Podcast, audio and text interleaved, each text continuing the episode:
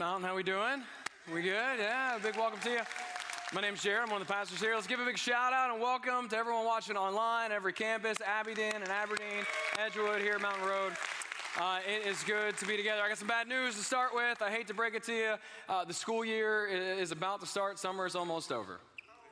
Boo. I know, I know. And I, I, I do hope for you that uh, this past season has offered some kind of rest and relaxation. Uh, I know as the school year gets ready to start, I've got a sixth grader who just did orientation, and I'm a little bit terrified by it, okay? I'm not sure if he's excited yet or not. My, my daughter, she is thrilled. She can't wait to go back to school. And we kind of tried to make the most of the summer. Uh, we, we didn't do the big family vacation. We're going on this really long trip. We did a bunch of mini trips, uh, decided to kind of change our rhythm there a little bit. We still ended up having a lot of fun. But I do know uh, that for a lot of us, we were able to go on some kind of trip and summer break and family vacation. But for others, uh, maybe this was a really hard summer and a summer that required a whole lot of work. I don't know where you fall in those categories, but I do hope in some way that you're able to see the goodness of God in this last season.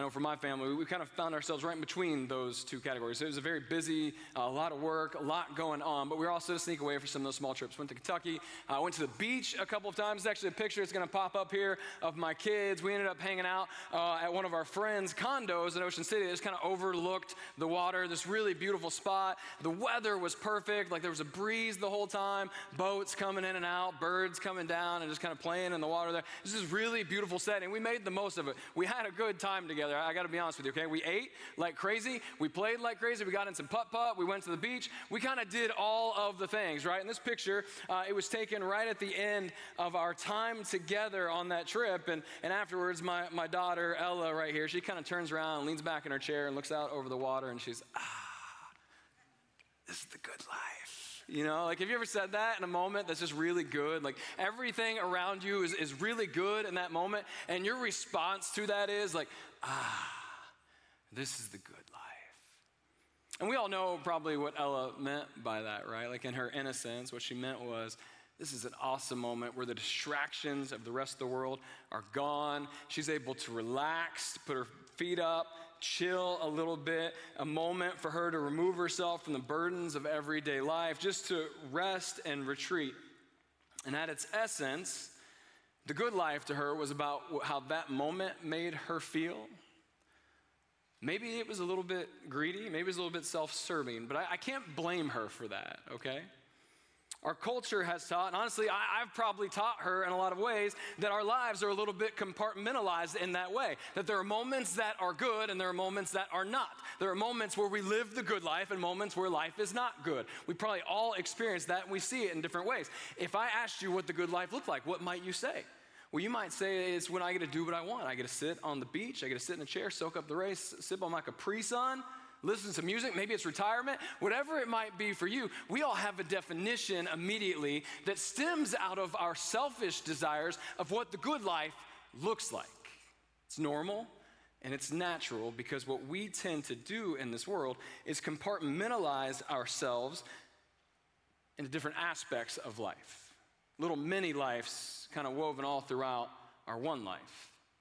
I mean, think about it. We've got our work life, our school life, our, our life with relationships, with sports, with families, with hobbies. And for some, and a lot of us here today, we've got our church life. We call it our spiritual life. Have you ever had anybody ask you, like, how's your spiritual life going? Right? And you respond to that. like, God's doing something in my life right now, whatever it might be. Because what we tend to do is differentiate and place into two different categories the secular from the sacred. It's the way that everyday life tends to function. You get up in the morning after a good night's rest, which is good. You should do that. You should sleep well. And then you get up and you go to work and you put in, uh, you know, a good eight hours. Or maybe you go to school and you put in a good eight hours. And then you got that long commute home. And after that long commute home, I don't know, maybe you go get coffee with a friend. Then you do dinner with the family. And then you watch Kentucky win the big game. Whatever it might look like for you. And when all the other things in your life and your day are done, what do you do then? Well, you binge Netflix because season four of your favorite show just came out, right? For me, that would be Stranger Things. For my wife, it's a show called Virgin River, which I do not recommend. It is so boring, okay? And sometimes, sometimes, the aspects of your spiritual life will start to reveal themselves. Whether it's reading the scripture or prayer or worship. What we tend to do is we make worship into a bucket. It's one of the aspects of our life. We compartmentalize our lives into a bunch of little mini lives that sometimes have connection but rarely intersect. I do work, I do school, I do this, I do that, then I move on to the next aspect. And because of that, what we see is there's this massive disconnect between our spiritual life and life. They're disconnected, they're fragmented. And we talk about the good life, we're not just talking about the vacation or luxury sitting on the dock of the bay. No, we're talking about seamlessly integrating life where the difference between spiritual and secular can't be seen. It's gone. They're so melded together that you can't see the difference between the two. We're talking about a life that's fully immersed with Jesus and his kingdom, and all of our many lives start to disappear, and the only thing we can see is the good life in every aspect of humanity, whether hard work or vacation. I read this book recently by this guy, his name's uh, John Mark Comer, and he, he talked in that book about how if you would have asked Jesus how his spiritual life was going, well, he would have looked at you like you had two heads. All right, he would have said, what, what do you mean by spiritual life? Do you just mean life? As a matter of fact, most of the people who we look at in the Bible that we would consider the heroes of our faith, they would not differentiate those two, those two parts of our life. Uh, in, in, the Hebrew, in the Old Testament, there was no word for spiritual life. There was just life, and spirituality was interwoven through all of it. Yet in our modern day, we tend to compartmentalize it all out. And the consequence of walking with Jesus is that there is no longer these broken up little lives, but instead you have this one seamless, holistic thread of God's love. That's like some beautiful disease that permeates each and every aspect of your being and your body, making its way through every aspect of your life, including the most difficult and the most beautiful. So that's the beauty of the good life as we see the presence and love of God in whatever compartments you have. So, what does the good life look like? Well, my, my Ella was right. Okay, it is the moments of relaxation. We're just filled with goodness.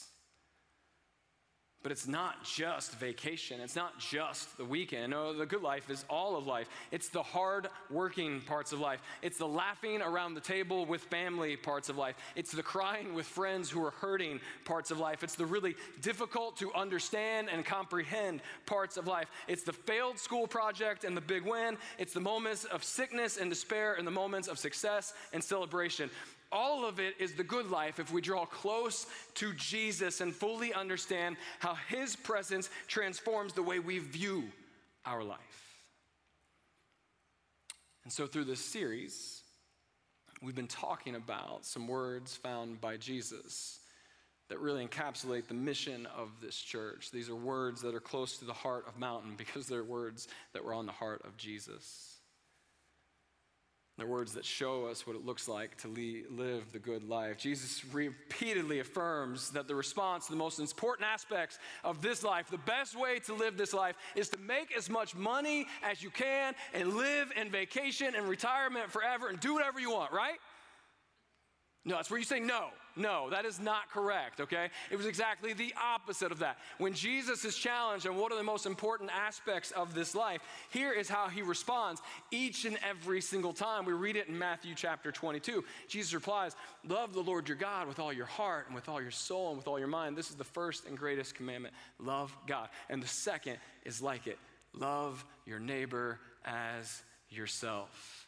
At the core of this life if it's going to be lived in a way that maximizes every breath we have to give, every ounce of our being, then at the core it has to be a deep desire to love God. And through that desire, God will give us the desire to love others. We say it this way around here we say, love God. Love God. And by love God, we mean, hey, abide alone and worship together. Have space where it's just you and Jesus and you're soaking in all that He has for you and worship together in a venue or setting just like this one, wherever it is you're participating from. It's so important to be together and worship. So we say, love God. We say, love people. Love people means that we are going to have some people around us who are going to hold on to us and care about us and help us to be edified in our walk, who are going to know the good stuff going on in life and the really, really hard stuff going on in life. And we're going to reach out to those people who are far away from Jesus and bring them into the family. And if you've missed the first two weeks and you call Mountain home, you've got to go back and catch up because this is the heartbeat of who we are. But this week, we're going to talk about what it looks like to serve the world. And I already know what a lot of us are thinking, okay?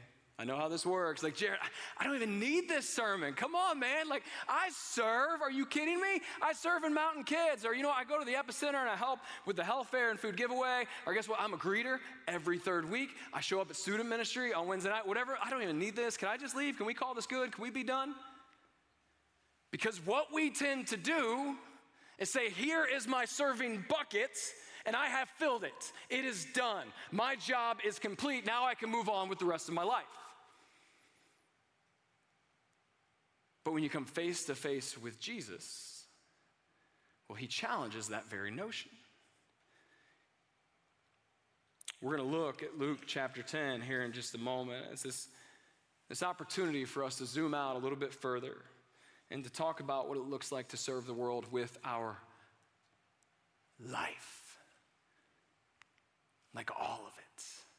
See, Jesus, he's having this conversation with a lawyer, and the lawyer, like, the lawyer knows the law, he knows what's up, he knows what the right answers are, and he says to Jesus, kind of trying to trick him, he says to him, like, hey, Jesus, what's the most important thing in this world? What's the greatest commandment? And Jesus responds with what we all know love the Lord God with all your heart, soul, your mind, love your neighbor as yourself. But then the lawyer gets this bright idea. Okay, let me, let me take this a little bit further. Jesus actually asked the lawyer, like, what do you think the commandment is? The lawyer responds and says, yeah, love the Lord God with all your heart, soul, your mind, love your neighbor yourself. But Jesus, who is my neighbor? Who is my neighbor? That's probably a question we start to ask. Well, all right, so who counts? If we're going to love other people, who really counts? And what the lawyer is doing is he's trying to trick Jesus into saying, Now I get it, but, but I want to keep my span of care small. Okay, in the Greek, the word neighbor would have meant those who are close to you. And so he's saying, like, I want to keep my span of care small. So, yeah, the people at work I will care about, and, and maybe my family, but not the barista at Starbucks who keeps screwing up my order. Like, not her, Jesus. You're not talking about her, are you? Or the guy down the street who doesn't take care of his lawn. And there's like all those weeds coming up through the cracks, and he's bringing down everybody's property values. Like, Jesus, you're not talking about that guy, are you? I don't even know him. Or what about the guy at work who keeps screwing everything up and making more work for the rest of us, Jesus? You're not talking about that guy, too, are you? What about the kid at school who sits over there by himself? Doesn't really talk to anybody. Like, I, I don't know. You're not talking about that kid, are you? Jesus, you're not talking about Steelers fans, are you, Jesus? There's no way. See, this guy is trying to minimize his investments. He's trying to trick Jesus into allowing him to care about some of the buckets, compartments, many lives that he has. And so Jesus responds responds in this moment and redefines what he means by neighbor and puts on display the most beautiful of ways of what it looks like to live in a way that loves God, loves people, and serves the world. We're going to look at that story together. I hope it inspires you because Jesus meant something really powerful through this. And here's what he says in Luke chapter 10. He says, A man was going down from Jerusalem to Jericho. A little context here, okay? This would have been about an 18 mile journey. It wouldn't have been an easy journey necessarily. Along the way, there would have been a lot of rocks and boulders that people could hide out in. You want to start in the morning so you can get there by sundown. This guy takes off from Jerusalem to Jericho when he's attacked by robbers. It says they stripped him of his clothes, they beat him and went away, leaving him half dead. Picture this scene. Let the gravity of it sink in. This guy is going about his business, trying to get from point A to point B, and along the way, some guys say, You got something we want, and we're gonna take it. They strip his clothes, they take everything they have, they beat him until an inch of his life. They leave him on the ground, bloody and bruised, and laying in a pile of his own blood. And they take off. This guy's in a real bad spot. He's in real bad shape. And he needs help. And Jesus continues and he says this A priest happened to be going down the same road. Now you'd think, okay, a priest, like a priest should be pretty well versed in the law of God and the ways that God is a loving God. And I, I, can't pretend to know what was going on in the priest's life, but here's what it says. He was going down the same road, and when he saw the man, he passed by on the other side. I, I don't want to put too many words in the priest's mouth, but maybe he had somewhere to be, okay? Maybe he was in a hurry. Maybe he was off the clock in that moment. But what I do know is that his response, the man who's sitting there bruised and beaten and laying in a pile of his own blood, it is not one that reflects or demonstrates or defines very clearly what the love of God looks like. And the scripture says that a Levite, when he came to the place and he saw him, another person who would have known the law of God passes by him on the other side.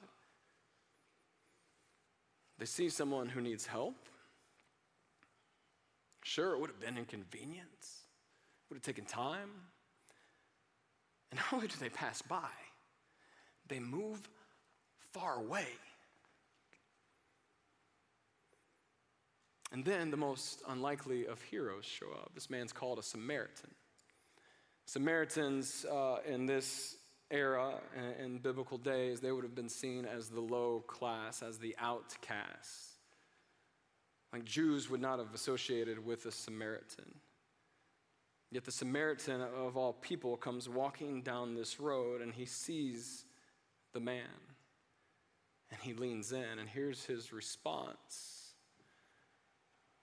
but a Samaritan, as, as he traveled down that road, came where the man was. And when he saw him, Remember, the other two saw him and they ran away. But when the Samaritan sees him, he took pity on him and he went to him. The others went away, he drew close. It says that he went to him and he bandaged his wounds and he poured on oil and wine. Think of the beauty of that statement. Who knows how busy the Samaritan was, where he had to be, and what a major inconvenience this would have been for him. And not only does he see the man, he doesn't call for help, like somebody should help this guy. No, he's drawn close to him and he takes the resources that he has, whatever they may be, and starts to bandage him and pour oil and wine over his sores and his bruises, and he starts to bring him back to life. And the passage continues, and Jesus continues to drive home the point by saying this Then he put the man on his own donkey. And I, I don't know, I, I, think about modern day times, like if I saw a guy bloody and bruised, would I put him in my own car? Like that's, it's gonna make a mess of something, right? Like, like that's some of the first selfish thoughts that I start to have. But this man does not hesitate. He sees him, he bandages him, he puts him on his own donkey, he brought him to an inn, and he took care of him. He could have taken him to the inn, dropped him off at the innkeeper, and said, Somebody needs to take care of this guy, he's not in good shape. But the scripture says he took care of him. And he took care of him to the place where he was there the next day. Meeting this guy, he's making, making sure he made it through the night.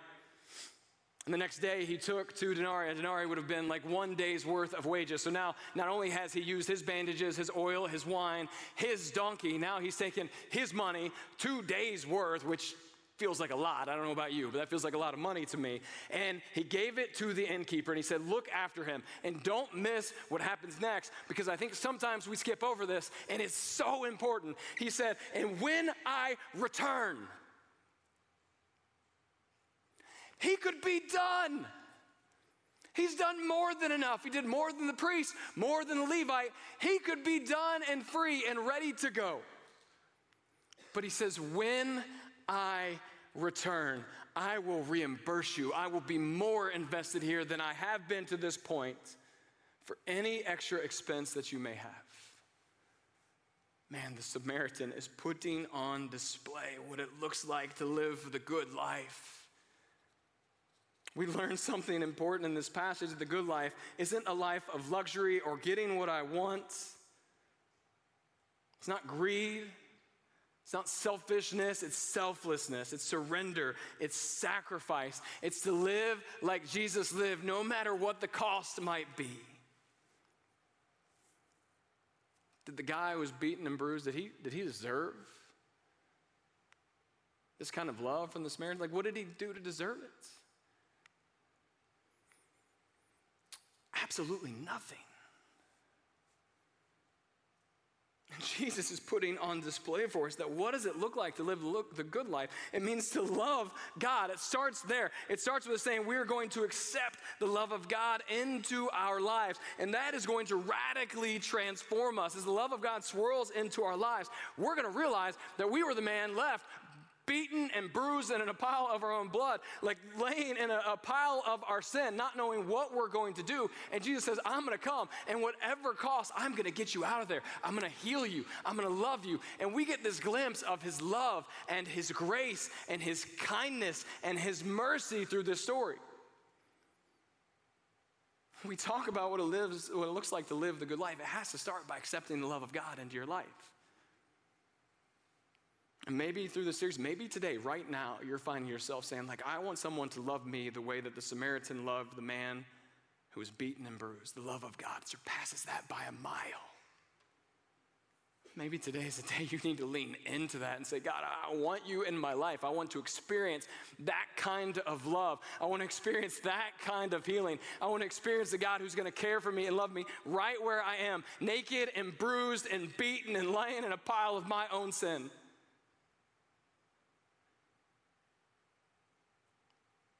Take a step towards Him today, friends.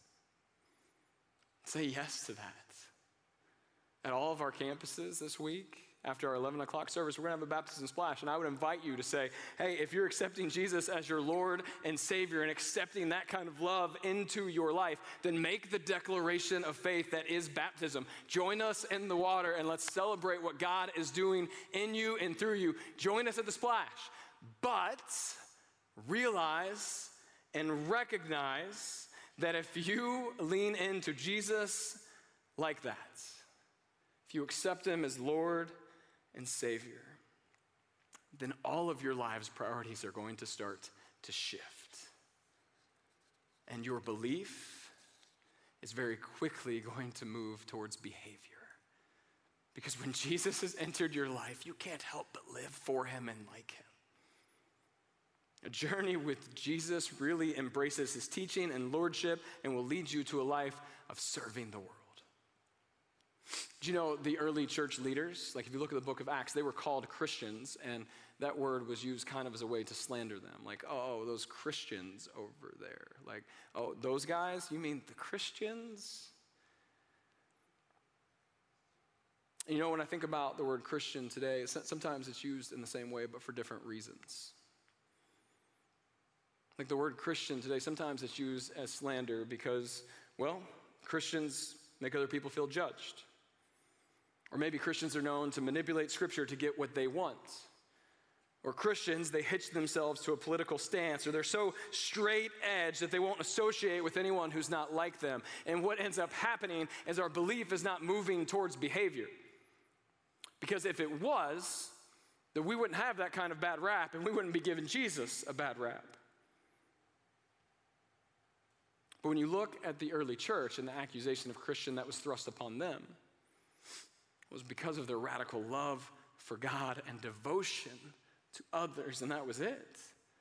They had this desire to serve the world no matter what the cost. And people were noticing and they were blown away by it. And it was freaking out the government because the way of being a Christ follower was removing the focus off of earthly kings and instead giving attention to the most generous, gracious, loving king of all the universe. The devotion to loving others was so overwhelming that everyone noticed, and those who didn't like it would be like, oh, those darn Christians are at it.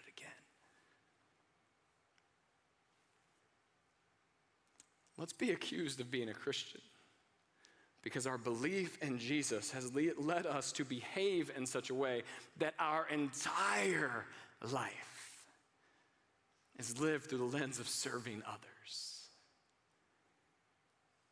We fully grasp the love of Jesus, it emboldens us to recognize that God has a plan for you, but his plan is not just for you, it's also for what he will do for others through you.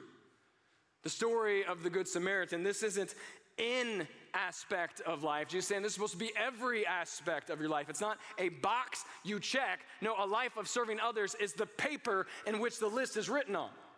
So that every aspect of our life is seen through the desire of serving the people around us.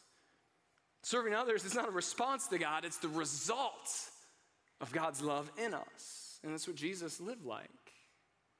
And Jesus said it himself. He said, And whoever would be first among you must be a slave to all. For even the Son of Man did not come to serve, but to or to be served, but to serve and to give his life as a ransom for many. Jesus, King of the universe, says, Hey, I, I didn't come to be served, but to serve. To like give of myself to anyone and everyone I came in contact with. And Jesus did not come up short.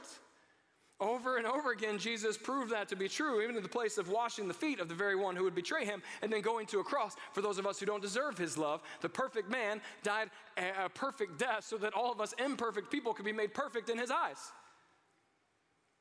Like, that's what it looks like to serve someone else, to, to love them at no matter what the cost may be. And it integrates into every single aspect of our life. Don't miss this. Jesus' life, one life, singular, was given for the good of others, for serving the world.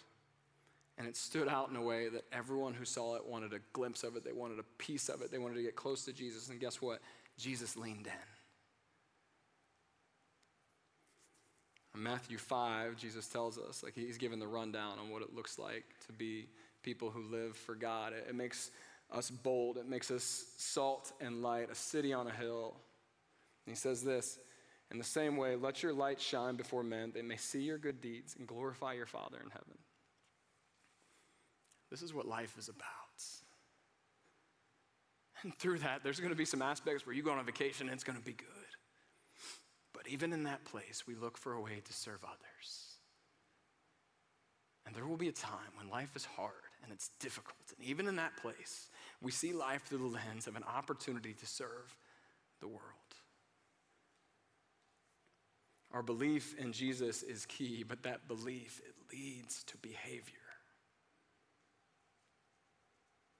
And that's when we too shine bright. It's at that point that our life becomes a commercial for Jesus and his ways in your job, even if you don't like it. Do it to the best of your ability so people see someone who works hard in the name of Jesus and find ways in that place to serve those around you.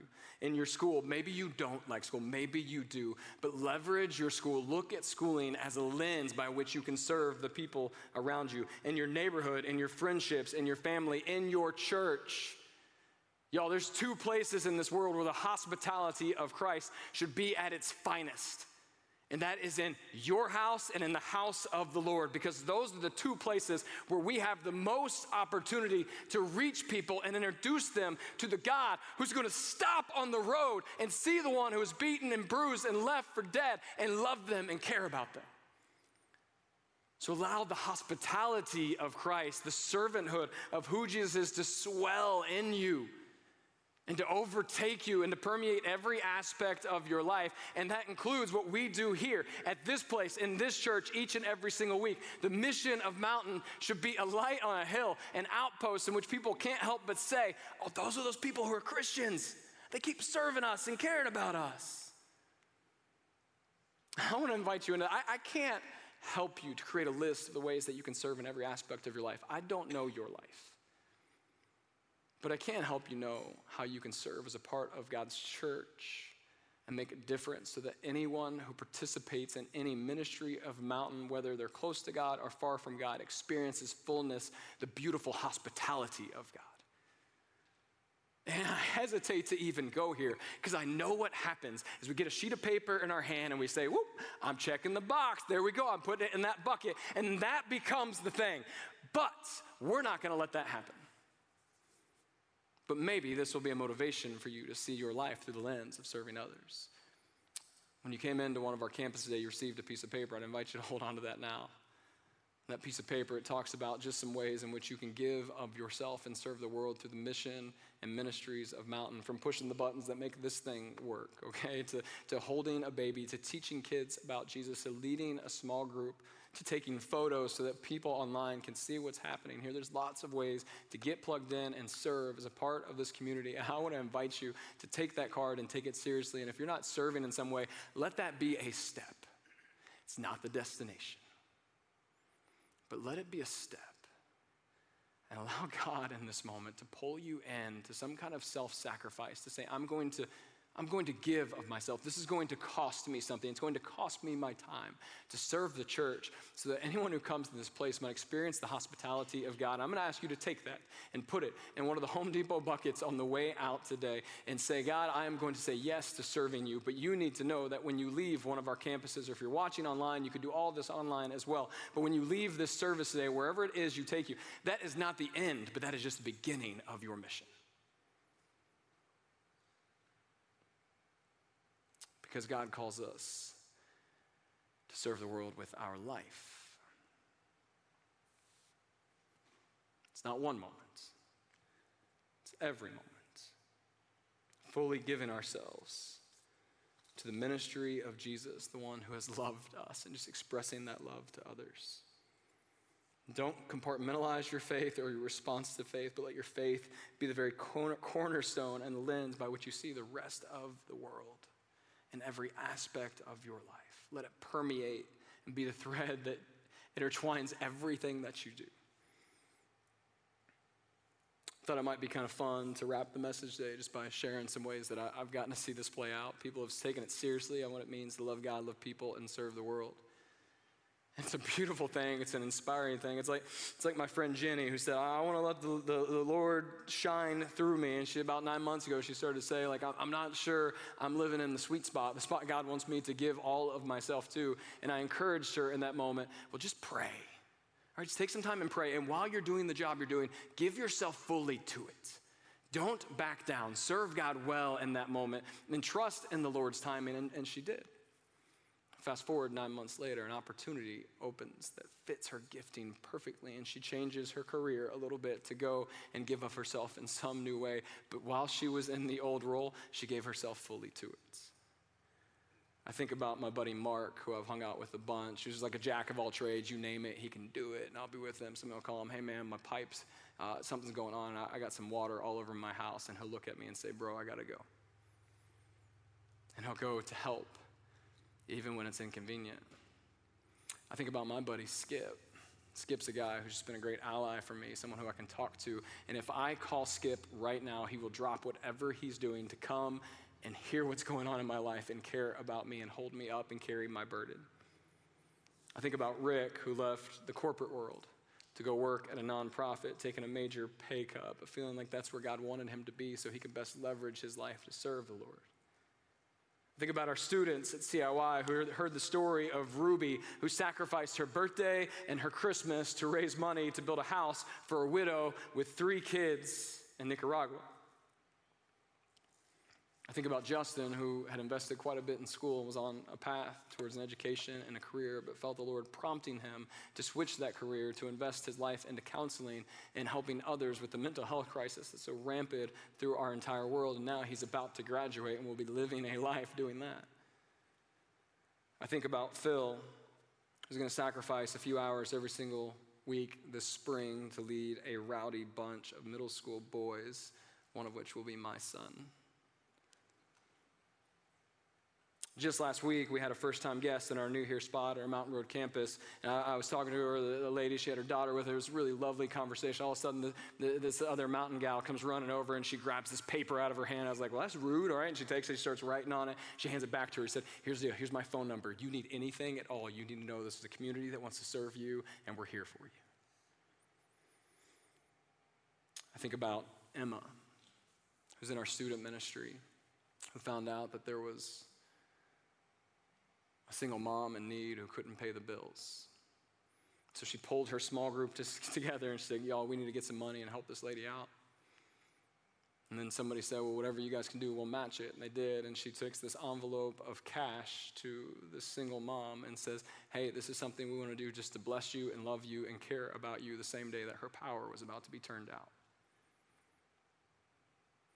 She broke down in tears and embraced her with a hug. Think about Mike, who owned an auto collision business. I walked in there with my car that had a big scratch on it. And he said, Let me walk you through how this works, okay? And he started pointing at these posters that walk people through the gospel. He said, Car restoration is just like the gospel, taking something that was broken and making it new and then sending it out. I think about Coretta, who works at Home Depot. I go to Home Depot a lot. When I walk into Home Depot, there's Coretta. She works at customer service right there on the left. Whenever I come in, hey, Pastor. Hey, Coretta, how are you? I'm good. I'm just worshiping God and serving people.